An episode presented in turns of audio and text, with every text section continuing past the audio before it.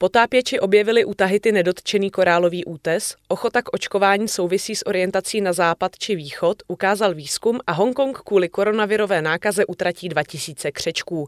Vítejte u Četkástu s Kateřinou Síkorovou a Anou Žákovou. Všechno, co bych měl zakazovat, je teď povoleno, tak jsem té práce nechal, říká zatrpkle bývalý agent náboženské mravní policie v Saudské Arábii Faisal. Království uvolňuje už několik let omezení, která se v minulosti týkala hlavně žen a na jejichž dodržování agenti dohlíželi. Komise pro prosazování cti a prevenci neřesti, neboli Mutava, je odstavována na druhou kolej od roku 2016. Mutava přišla o všechny své výsady a není jasné, co má teď dělat, tvrdí 37-letý Faisal. Členové mravní policie byli kdysi vidět všude a byli obávaní. Měli zabránit nemorálnímu chování, pašování drog i alkoholu. Tito muži měli po desetiletí právo zakročit proti ženám, které neměly náležitě oblečenou abáju, černý dlouhý šat zahalující tělo. Pronásledovali i ty, kdo nerespektovali pravidlo oddělování lidí podle pohlaví. Od roku 2017, kdy se stal korunním princem Muhammad bin Salman, se pravidla nošení abáje rozvolnila. Smíšené společnosti mužů a žen se bagatelizují a obchodníci už nemusí mít v době modliteb zavřeno. Dřív se mluvilo jenom o komisi pro prosazování cti a prevenci neřesti, teď se mluví jenom o úřadu pro zajišťování zábavy, říká ironicky Faisal o instituci, která vznikla v roce 2016 a která se zabývá organizováním festivalů a koncertů popové hudby. Jeho bývalý kolega Turký je toho názoru, že morální policie existuje jenom formálně. Už nemá právo zasáhnout ani trvat na změně nepatřičného chování, tvrdí Turký. Ti, kdo u této instituce zůstávají, to dělají podle něj jen kvůli penězům. Lamá si vyšla s kolegyní zakouřit v centru Riádu a agentů Mutavy, kteří ji děsili v minulosti, už se nebojí. Ještě před několika lety by nikoho nenapadlo kouřit na ulici. Zbyly by nás obušky, říká Lamá, která má abáju rozevřenou, aby bylo vidět oblečení pod ní. Mravní policisté z ulic zmizeli, tráví své dny v kancelářích a vymýšlejí kampaně na propagaci dobrých mravů a hygienických opatření. Zaměstnanců této islámské instituce ubylo a jednotka je izolovaná, potvrzuje jeden z představitelů. Mutava se chce reformovat a přizpůsobit době, v níž je v 35 milionové zemi více než polovina lidí mladších 35 let. Její velitel v televizním rozhovoru loni přiznal, že někteří agenti zneužívali svého postavení a pracovali, aniž měli jakoukoliv zkušenost a kvalifikaci. Prohlásil, že jednotka začne zaměstnávat i ženy. Spisovatel Saud Katýb považuje izolaci a omezování pravomocí Mutavy za radikální změnu. Profesor politologie a odborník na oblast Perského zálivu z Paříže Stefan Lacroix se domnívá, že království si ještě nemůže dovolit zcela se této instituce zbavit. Podle něj se v budoucnu Mutava přeorientuje na jiné úkoly. I když v Saudské Arábii došlo na tuto náboženskou policii, politická represe pokračuje. Od Muhammadova nástupu k moci jí ještě přibylo, tvrdí ochránci lidských práv.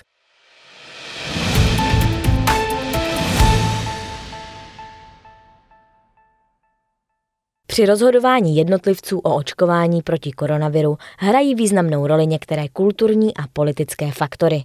Více se očkují lidé, kteří se cítí součástí západní Evropy, zjistili výzkumníci z Psychologického ústavu Akademie věd ČR a Masarykovy univerzity v Brně.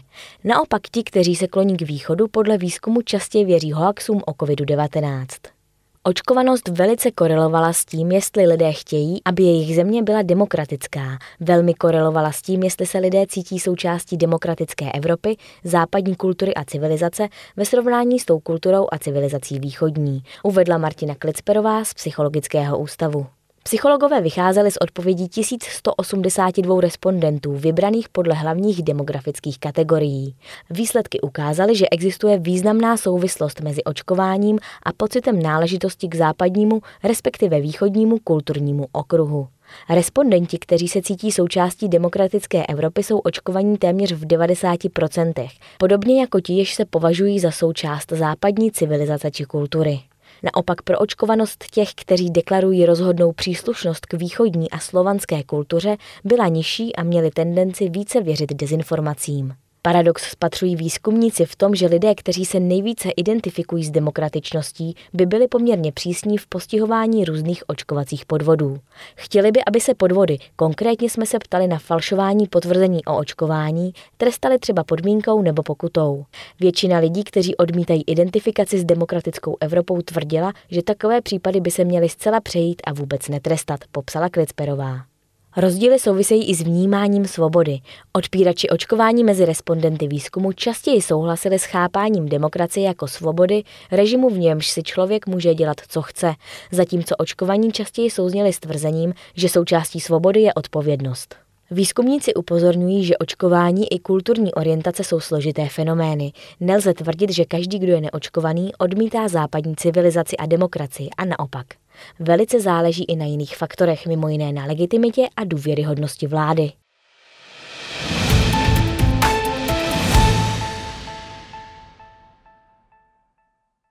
Světová média si všímají úmrtí české folkové zpěvačky Hany Horké. Informuje o něm například britská stanice BBC, francouzská agentura AFP, některá německá, italská, španělská, ale i brazilská či mexická média – Upozorňují zejména na slova jejího syna Jana Reka, podle něhož zemřela poté, co se záměrně nakazila koronavirem. Zpěvačka kapely Asonance zemřela v neděli ve věku 57 let. Hana Horká nebyla proti COVID-19 očkovaná a na sociálních sítích uvedla, že se zotavuje poté, co měla pozitivní test na koronavirus. O dva dny později zemřela, připomíná na svém webu BBC, která hovořila se zpěvaččiným synem. Ten britské veřejnoprávní stanici řekl, že jeho matka se nakazila úmyslně, když se přes Vánoce infikovali on i jeho otec, kteří jsou oba plně vakcinováni. Horká se podle něj rozhodla zůstat s nimi a vystavit se viru. Zpěvačka se chtěla nakazit, aby byla méně omezena v pohybu, sdělil REC BBC. Tato stanice rovněž připomíná slova jeho matky, která na Facebooku dva dny před smrtí oznámila, že chorobu prodělala a že se zotavuje. Takže bude divadlo sauna, divadlo, koncert, sauna, napsala. V neděli umělkyně podle svého syna řekla, že se cítí lépe a oblékla se na procházku. Pak ji ale začala bolet záda a tak si šla lehnout, popisuje BBC. Asi za deset minut bylo po všem. Udusila se, řekl stanici Rek. Zpěvaččin syn podle BBC zdůraznil, že jeho matka nevěřila bizarním konspiračním teoriím o vakcínách. Její filozofie byla taková, že byla více v pohodě s myšlenkou dostat covid, než se nechat očkovat. Ne, že bychom se nechali očipovat nebo něco podobného, uvedl její syn. Řekl také, že se nyní snaží o okolnostech smrti své matky veřejně hovořit proto, aby přesvědčil ostatní k očkování. Některá další média, jako je francouzská agentura AFP či britský bulvární deník Daily Mail, rovněž připomínají, že Rek ze smrti matky de facto obvinil některé české odpůrce očkování. Ti ji podle něj přesvědčili, aby se nenechala vakcinovat. Vím přesně, kdo za jejími názory stojí. Rok jsem to měl na talíři. Je smutné, že věřila víc cizím lidem než vlastní rodině, cituje Reka AFP.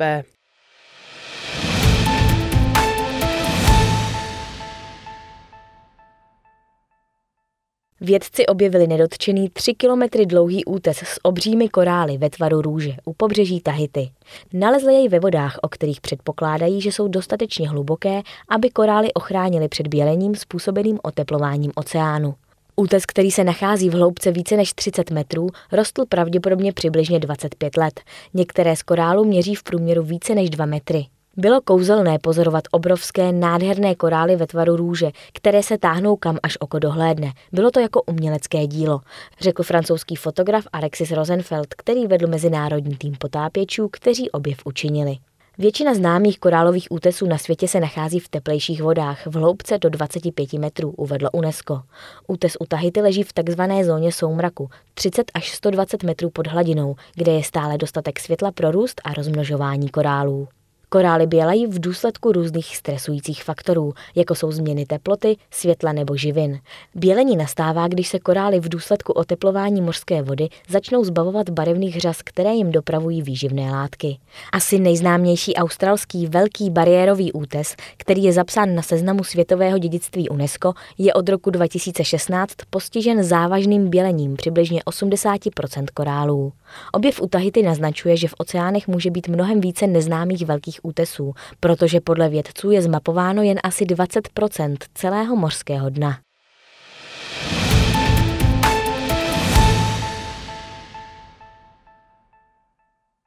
I přes značnou nevoli milovníků zvířat Hongkong v úterý nařídil utratit tisíce křečků. U jedenácti z těchto hlodavců v tamních zverimexech se totiž potvrdil koronavirus.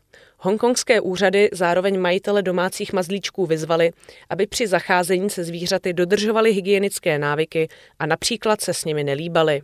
Hromadné testování domácích mazlíčků ve velkoměstě zjistilo ohnisko nákazy, jehož původ byl vysledován k zaměstnanci z Verimexu. Hongkong se podobně jako pevninská Čína rozhodl postupovat proti koronaviru cestou nulové tolerance. Hned při výskytu prvních případů tedy přijímá přísná opatření. Kvůli 11 infikovaným zvířatům byla nařízena humánní likvidace dvou tisíců křečků. Úřady také zastavily jejich dovoz a prodej. Několik hongkongských zverimexů bylo uzavřeno a vydezinfikováno. Úřady podle hongkongské ministrině zdravotnictví jednají obezřetně, ačkoliv neexistuje žádný důkaz, že se virus může z domácích zvířat přenést na člověka. Křečky je potřeba utratit, protože kvůli vysokému počtu nelze dát do karantény a jednotlivě sledovat. Všichni obyvatelé Hongkongu, kteří si křečka po 22. prosinci 2021 zakoupili, ho musí odevzdat úřadům.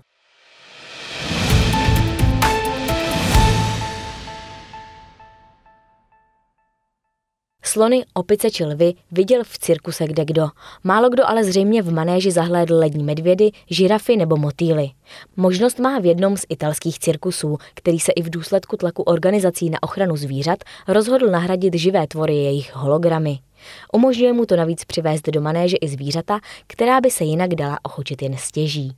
Římský cirkus, který vystupuje v jeho italském Bari, nabízí dvouhodinové představení s klasickými čísly akrobatů, kouzelníků a klaunů, doplněnými o nezvyklé trojrozměrné projekce zvířat. V manéži se díky nim objeví majestátní sloni, žirafy, lední medvědi i mračno motýlů.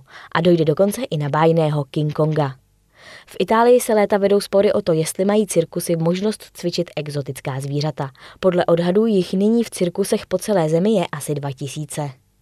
To je z Četkástu vše, naslyšenou za týden.